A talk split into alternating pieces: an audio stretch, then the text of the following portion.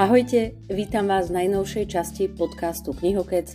Tentokrát je to myslím nejaká šesťdesiata druhá časť, takže pomaly, ale isto sa blížime ku stovečke. Tak uvidíme, či sa nám ešte podarí, alebo teda mne, či sa podarí ešte natočiť tridsať a niekoľko častí. Tentokrát to bude o historických románoch, ale kým sa na to vrhneme...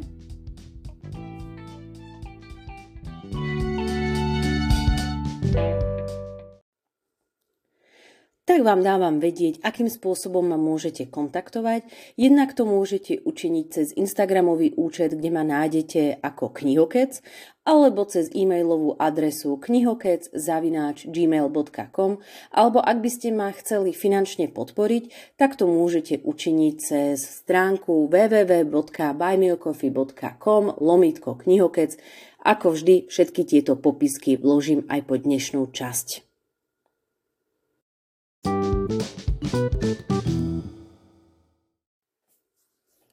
A ako už aj iste ten názov alebo titul podcastu napovedá, tentokrát to bude o historických románoch. Priznám sa úplne ako úprimne, nie som nejakým veľkým nadšencom alebo nie som najväčším knihomoľom historických románov. Našťastie som čítala zo pár, o ktorých si myslím, že sa ich oplatilo prečítať a o ktorých by som vám veľmi rada práve dala nejaké tipy. Takže dnes to bude práve o tom, o tých historických románoch, ktoré mne sadli a o ktorých si zároveň myslím, že by mohli sadnúť aj vám v prípade, ak zdieľame aspoň trošku podobný čitateľský vkus. Nechcem už ale ani kecať a poďme rovno práve na historické romány.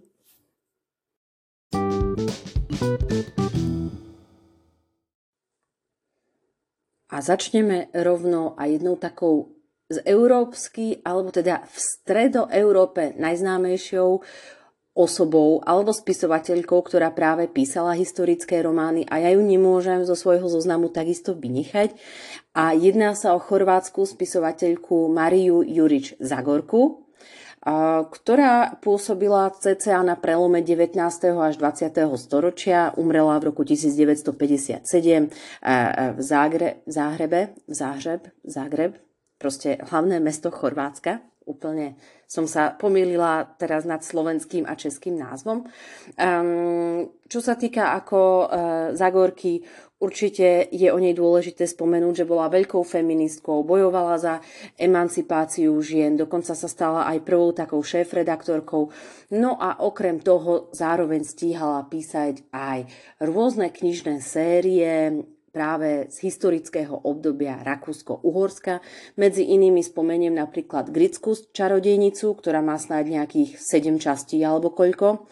Tie som ja teda nečítala, ale ktorú, alebo teda dve knihy, ktoré by som vám odporúčila v rámci série, sa volajú teda Plamene inkvizície a hovorím dve knihy z toho dôvodu, že v slovenskom preklade boli tak preložené, že boli v podstate vydané v dvoch zväzkoch.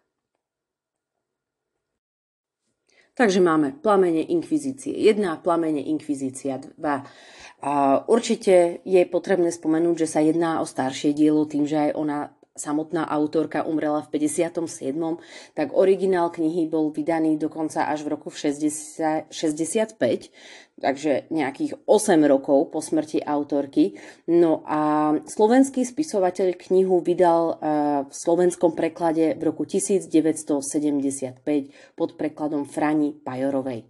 Jedná sa o také hrubšie knižky, napríklad ten prvý diel má takmer päťsto strán a historicky sa tento historický román datuje počas panovania uhorského kráľa Štefana piateho, takže sa bavíme približne o nejakom trinástom storočí, to znamená cca roky tisíc dvestosedemdesiat až tisíc dvestosedemdesiatdva, aby som bola presne, kedy vládol ten Štefan piaty. No a tento román zachytáva, ako vládol tento panovník, vzťahy, život na kráľovskom dvore, jednotlivých ako sluhov, ako sa tá ako snažila šľachta um, med, pred tým kráľom sa ukázať v dobrých očiach a vydobiť si to, čo a chcela nejak ako samotná si vydobiť. Proste každý mal svoje nejaké vlastné majetnícke a sebecké pohnutky. No a Rieši sa tu samozrejme aj náboženstvo, intrigy, pletichárenie. No a práve sem do tohto obdobia umiestnila autorka životy svojich štyroch ústredných protagonistov. Um, určite musím spomenúť, že ja som túto knihu čítala na doporučenie. Začiatok bol veľmi ťažký, to sa, to sa ako plne priznávam. A bolo tam neuveriteľné množstvo postav v relatívne krátkej stopáži, napriek tomu, že tá kniha má pomaly päťsto strán. No a samozrejme mená tých postav. Ja neviem prečo, ale mne sa napríklad také tie americké bežné mená typu Tom alebo Bella pamätajú ľahšie, ale tu v tomto prípade jedna Alžbeta, jeden Štefán, šesťdesiatpäť ďalších Alžbiet. Proste mne sa to celé mýlilo. A pre mňa je stredovek úplne nie takým ako obľúbeným obdobím v rámci dejepisu a práve preto som taká ako prekvapená, že v podstate všetky historické romány, okrem jedného, ktoré vám dnes predstavím a odporúčim, sú práve z tohto obdobia. Takže možno ma to na dejepise nebavilo, ale aspoň takto cez romány sa pokúšam nasať tú atmosféru tých kníh. Takže ešte raz spomeniem, že ten stredovek v Uhorsku ma teda úplne nebaví všeobecne, ale táto kniha má konkrétne niečo do seba, kvôli ktorej ju nespustíte z ruky a budete ju musieť a budete ju chcieť hlavne dočítať.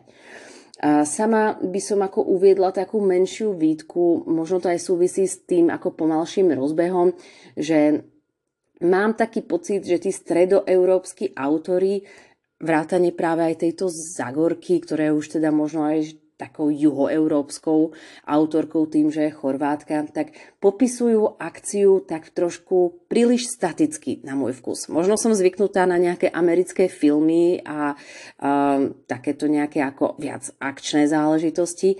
A preto si myslím, že momentálne už veľa ľudí ako po tejto Zagorke nesiahne, lebo im to príde ako príliš statické. Napriek tomu, tomuto románu odporúčam dať šancu, aby ste mali aspoň nejakú základnú ako predstavu, ako to v tom dvanástom trinástom storočí fungovalo na území Uhorska, kde sa odohráva napríklad v Budapešti, kde ešte ako kopa vecí, čo poznáme teraz v súčasnosti, tam nebola postavená. V podstate Budapešť ležela len na jednej polke, na strane ako Budy. Uh, to znamená, to je tá strana, niekde je ten parlament, ale tam, kde je proste ten uh, hrad a rybárska bašta a podobne, len aby ste mali nejakú predstavu. No a budete ako krásne vidieť to pletichárenie práve rôznych národností, šľachty, náboženstva a naozaj ako také zaujímavé čítanie uh, z nášho, viac menej ako z nášho územia strednej Európy.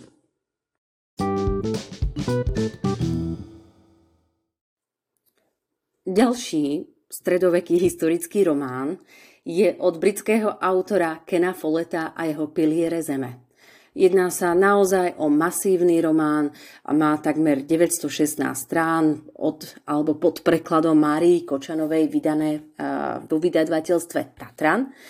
A opäť sa nám aj tento dej odohráva v dvanástom storočí, ale konkrétne práve v Anglicku. Dáva nám to samozrejme zmysel tým, že aj Ken Follett je britský autor. No a um, na pozadí jedného staviteľa, ktorý sa volá Tom, staviteľ a jeho rodiny, vidíme, ako sa snaží niekoľko nadšencov a niekoľko intrigánov buď postaviť alebo skôr zničiť prvú anglickú eh, katedrálu. Alebo taká tá prvá gotická katedrála, ktorá by bola práve postavená eh, v Anglicku. Takže toto je takéto hlavné gro tohto diela. A ako som spomínala pred chvíľkou, nemám rada stredovek a opisy katedrál už vôbec nie. Napríklad Zvonár u Matky Božej mi dal poriadne zabrať. Ale toto bolo fakt ľahko čitateľné, veľmi do deju vťahujúce. Um, aj keď potom ako tá deväťstostranová strana až mohla byť kratšia, pretože po istom čase sa mi zdal, že ten dej sa veľmi opakuje. Prídu zlí, dobrí to napravia, znovu prídu zlí a dobrí opäť len pasívne napravujú škody. A, a kto vie, či sa to nakoniec skončí ako dobre. Nebudem prezrádzať viac. nech vám nepokazím čitateľský zážitok, ale rozhodne aj napriek tejto hrubej stranáži dajte Pilierom zeme šancu, e, pretože fakt sa to číta ako veľmi dobre a ja si doteraz pamätám, že bola nedeľa, myslím, že okolo obeda a ja som nemala čo čítať a hovorím, a skúsim toho Kena Folletta, všetci ho tak chvália. No ja som sa začítala tak, že som knihu pustila z ruky snad niekedy v pondelok nad ránom, keď som už musela vstávať do práce, tak takto ma to teda ako vtiahlo práve do deja. Naozaj veľmi ľahko do deja vťahujúce a plne vám túto knihu o Tomovi staviteľovi, jeho rodine a ako sa žilo v dvanástom storočí v Anglicku odporúčam.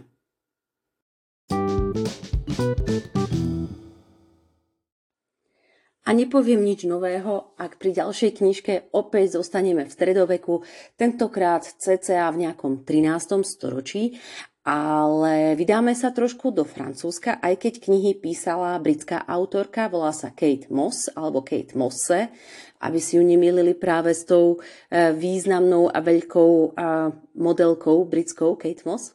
No a jej séria kníh sa volá Languedoc, takže Languedoc to je také územie na juhu Francúzska a zaujímavé o tomto území je to, že mm, veľakrát sa spomínajú nejaké povery alebo povesti, že sa tam ukrýva nejaký svätý grál a podobne a Kate Mosse práve sa veľmi vrhla do skúmania tejto jednak ako oblasti, ale skôr ako histórii tejto oblasti, pretože okrem toho, že mm, sa tam ako byli rôzni kresťania, vznikli tam aj rôzne kacírske skupiny. Kacírske hovorím v úvodzovkách, pretože tam vznikli Katari, ktorí hlásili, že oni sú jedinými nositeľmi ako čistého kresťanstva, pretože kresťanstvo v tom dvanástom trinástom storočí už bolo vtedy skazené.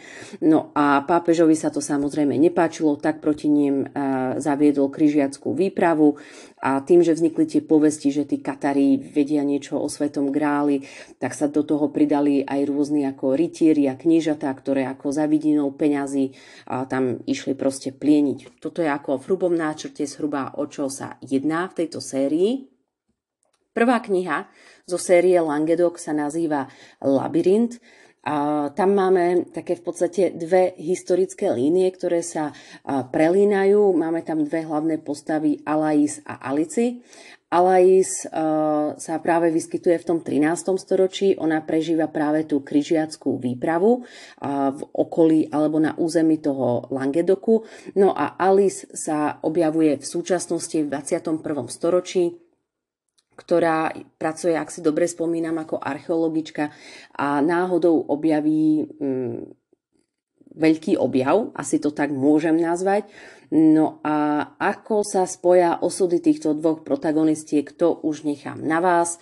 Za mňa to bola prvá knižka od autorky a spĺňala obidve moje požiadavky, jednakže a chcela som si prečítať historický román a zároveň ako sakramentsky dobrý historický román a zároveň román, ktorý napísala žena. Obe, obe tieto podmienky splnila do bodky a opäť, ako spomínam, síce na stredoveké témy vôbec neberú, ale v tomto prípade som bola úplne vtiahnutá do deja, ja som bola úplne unesená, hrozne ma to bavilo. No a potom ešte existuje druhá knižka z tejto Languedoc série a to je knižka Hrobka. Tu som teda ja už osobne ocenila o jednu hviezdičku menej, takže namiesto piatich, ktorý získal Labyrint, Hrobka u mňa získala štyri hviezdičky. Opäť tu máme dve časové línie, opäť ako dve hlavné ženské postavy. No a jedna, tá, alebo teda tá historická línia časová sa odohráva v devätnástom storočí a opäť tá druhá línia sa odohráva v súčasnosti.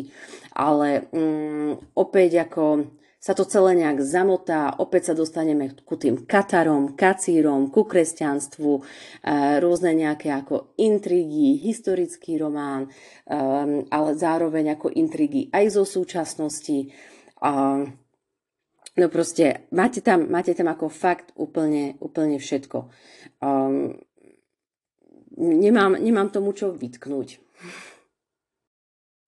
A potom ešte existuje tretia časť tejto série Languedoc. Tá tretia časť sa nazýva Citadela, ale to som ja už osobne nečítala túto knižku.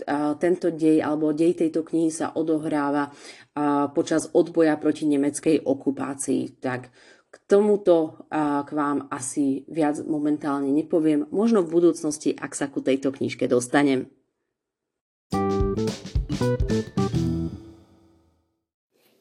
Zostaňme ešte na chvíľu v stredoveku, opäť v nejakom dvanástom storočí, a tentokrát sériu alebo historickú sériu od Ariany Franklin, ktorá je britskou autorkou, zomrela nedávno pred nejakými dvanástimi rokmi, a jej knižky alebo sériu štyroch kníh, ktoré boli preložené zatiaľ len do češtiny a s názvom Dobrodružstva lekárky Adélie. Prvá časť sa nazýva Vykladačka smrti, druhá časť Labyrintem smrti, tretia časť Relikvie mŕtvych a štvrtá časť Vrahova modlitba.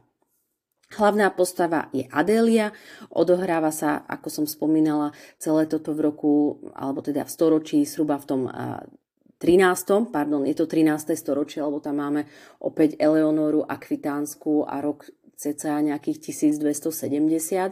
No a Adélia pochádza zo Sicílie, kde aj ženy mohli slobodne študovať, a ona sa vyučila za lekárku a patologičku. To znamená, že je schopná pitvať mŕtvych a na základe tých nejakých objasnení, ktoré pri pitve objaví, aj vyložiť, čo sa im mohlo stať alebo akým spôsobom mohli umrieť. Na žiadosť anglického kráľa sa musí Adélia vydať do Veľkej Británie alebo do toho stredovekého Anglicka. No a tam ďalej rieši rôzne záhadné úmrtia. Vo Vykladačke smrti sú tieto úmrtia alebo smrti e, také ako úmrtia malých detí. Niekto ich zabíja, pravdepodobne nejaký masový vrah, ale kto vie. Labyrintem smrti umiera kráľová milenka a Adélia dostane za úlohu, aby zistila, či to bola vražda, alebo umrela len tak nejakým spôsobom samovoľne alebo svojpomocne. A pri Relikvii mŕtvych, to je tá tretia časť kniha, sa trošku dostávame do ríše povier a povestí, pretože pátrame po Artušovi, jeho hrobke a jeho bájnom meči. A v štvrtej časti vo Vrahovej modlitbe sa Adélia vracia na krátku chvíľu do Sicílie, do svojho domova, aby tam takisto sa jej podarilo mm, stretnúť tvárou v tvár veľkému nepriateľovi, ktorého si nazbierala práve v tretej časti. Nebudem viac ani prezrádzať, nech vás práve navnadím. Tieto knižky, opäť som sa k ním dostala tak, že často mi ich ľudia odporúčali a ja som si tak mávla rukou, jasne, jasne, niekedy si to prečítam. No ale bola som predlhou cestou na Slovensko, nemala som chuť na tie knižky, čo som mala doma, reku, dám šancu tej prvej knihe, Vykladačke smrti. No a chytilo ma to tak, že som tú prvú časť prečítala za nejaký deň, opäť to malo nejakých tristo strán približne, no a postupne som začala čítať aj druhú, tretiu, štvrtú časť a za nejaký týždeň som prečítala všetky štyri časti a fakt to bolo také, že som tieto knihy čítala večer, keď som už mala ako voľný priestor na čítanie, a celý deň som neustále myslela potom, ako sa teším na to čítanie a ako sa ako znovu ako vrhnem do toho deja.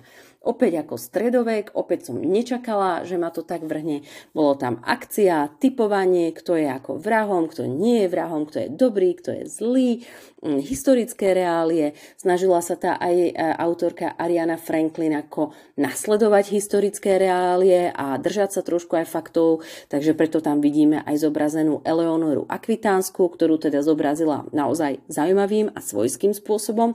Čakala som pri autorke, že bude ku nej viac hovievavá, asi to takto poviem nejak diplomaticky. No a ak by som mala túto Adéliu, lekárku, k niečomu prirovnať, predstavte si seriál Kosti, Temperance Brennanovú, takú tú trošku svojskú, ktorá vždy hovorí pravdu, ktorá vždy hovorí to, čo si myslí, a Občas sa práve do, kvôli týmto veciam dostane do malérov, no a presne takým spôsobom funguje alebo je postavený aj charakter Adélie. Akurát je zasadený do stredoveku, kde žena musela viac menej držať ústa a ešte tam do toho pindovala aj cirkev, takže žena by nemohla robiť ani lekárku, ani pitvu. A ako sa to celé rozvinie a čo sa všetko ako stane počas týchto štyroch častí, to sa dozviete práve v tejto sérii o Adélii. Mimochodom, existuje ešte piata časť, ale tá už do češtiny ani slovenčiny preložená nebola. Kniha už nebola napísaná úplne autorkou, vychádza nejako z jej poznámok, ale ona medzi tým žiaľ umrela a knihu dopísala jej dcéra. A keď som sa spätne trebárs na Goodreads snažila dopátrať cez nejaké recenzie, čo na to ostatní čitatelia hodnotia to slabšie, a, takže mňa to ani nenavnadilo na to, aby som si knihu prečítala, tú piatu časť teda v origináli. Zostávam verná týmto štyrom častiam.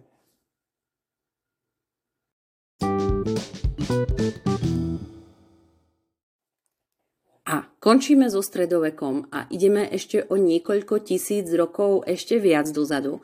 A prichádzam ku knižke Poslední neandertálská žena od kanadskej autorky Claire Cameron. Kniha vydaná cez Jotu relatívne nedávno, pred piatimi rokmi. Originál knihy vydaný pred šiestimi rokmi a ten... a český preklad teda preložený cez Vieru Kovážovou.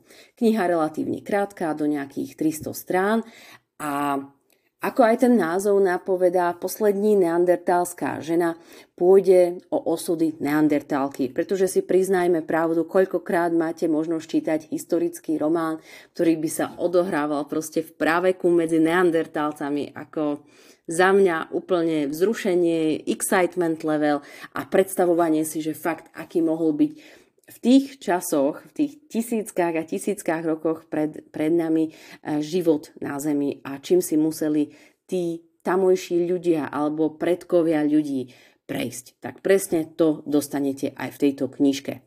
Inak kniha je opäť rozdelená na dve časové línie. Jedna z nich sa teda odohráva v praveku, druhá časová línia sa odohráva v súčasnosti. Opäť tu máme archeologičku, ktorá sa volá Rosamund a ona a práve ako odkopáva ako hrobku alebo očisťuje práve ostatky neandertálskej ženy, o ktorej sa my zase ako dozvedáme spred tých niekoľkých štyridsať tisíc rokov skôr. Ja osobne milujem survival knihy, baví ma čítať o putovaní, živote v prírode, nástrahách, ktoré na hlavné postavy číhajú a ich kreativita, ako sa im podarí alebo darí zdolávať priam nezdolné prekážky. No a táto kniha, hlavne tá línia ohľadom ten neandertálskej postavy bola napísaná absolútne skvelo, ale tá druhá dejová línia zo súčasnosti, tam ako ja som mala osobne problém s nesympatickou hlavnou postavou tej Rosamund, ktorá, ktorá to mala nastavené naozaj tak ako veľmi citovo neangažovanie, čo sa týka ako prežívania citov a fungovania v medziľudských vzťahoch a mne to až tak sympatické nebolo. Napriek tomu mne to celé vyvažovala tá prvá dejová línia tej knihy, takže tú Rosamund som nejakým spôsobom prežila a myslím si, že na túto poslední neandertálskú ženu som už dávala aj hodnotenie v nejakej úplne jednou snáď z prvých podcastových častí, ktoré, ktoré som nahrávala. Tak doteraz zostáva táto kniha medzi mojimi najhistorickými románmi.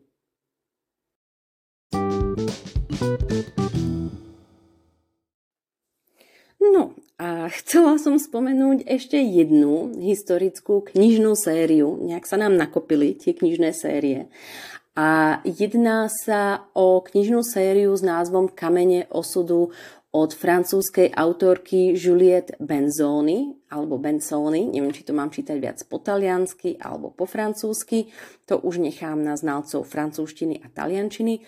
No a séria teda Kamene osudu, štyri knihy preložené do slovenčiny, Prvou z nich je teda Modrá hviezda, druhou z nich je Rúža z Yorku, treťou je Sisin opál a štvrtou časťou sa nazýva Rubín šialenej Jany.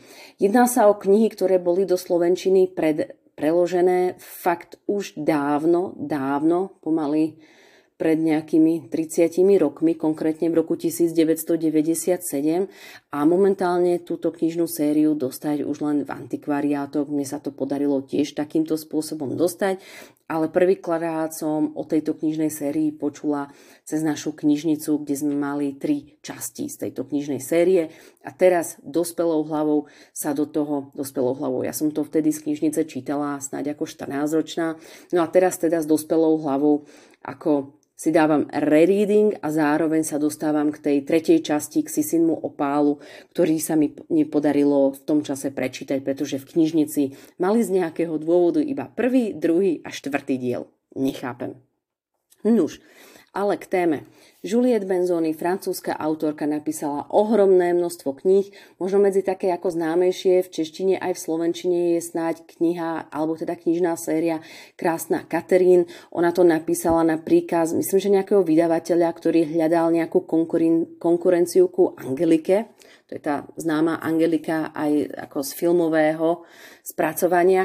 No a ona vytvorila práve tú Krásnu Catherine, ktorá mala ako neskutočný úspech.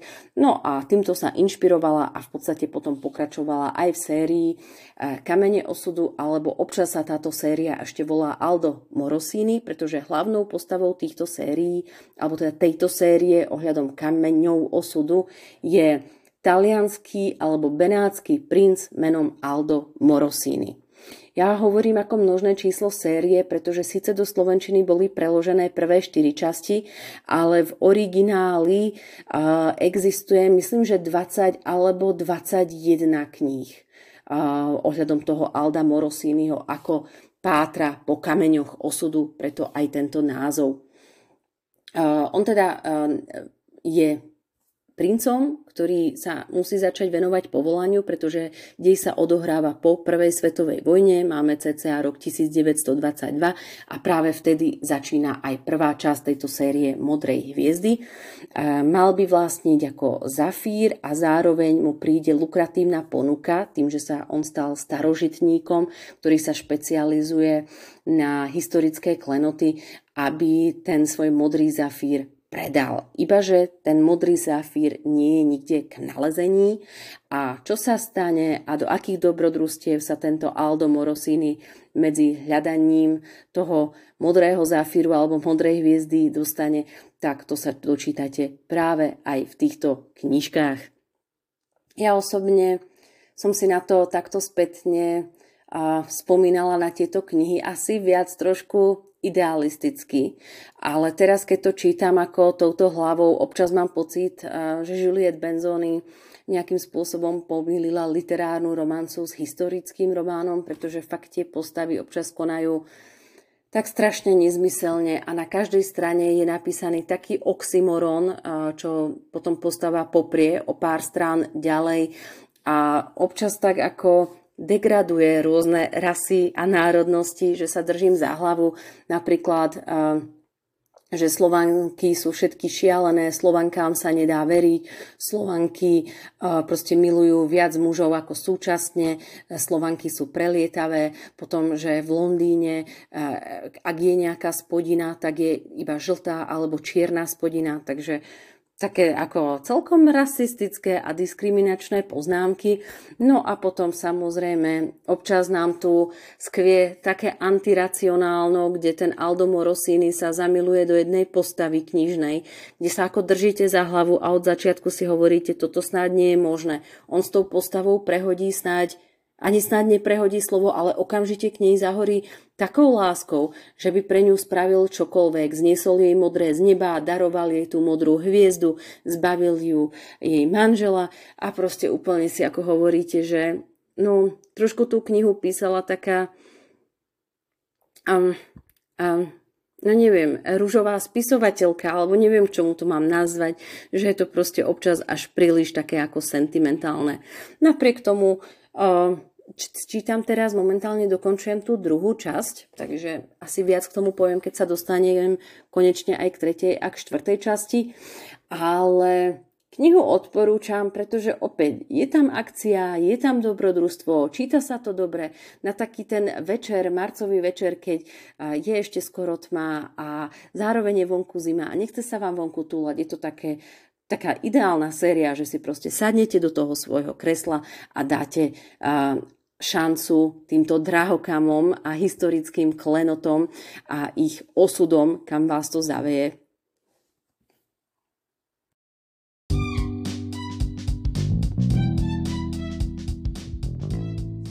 To by bolo na dnes všetko, vážení. Dúfam, že vás niektorá z týchto historických románov zaujala. Ako hovorím, ja samotná expertom na historické romány nie som. A existuje ich ešte neskutočné množstvo. Ja len spomeniem práve týchto spomínaných autorov, ako je Ken Follett, alebo Zagorka, alebo Kate Mosse, alebo práve Juliette Benzoni, koľko toho ešte napísali a človek to fakt nestíha prečítať za život, ale potom ešte napadá celkom taká ako obľúbená séria, myslím si, že dánska alebo švédska s názvom tisíc sedemsto deväťdesiattri a ďalšie a ďalšie kvantá historických románov.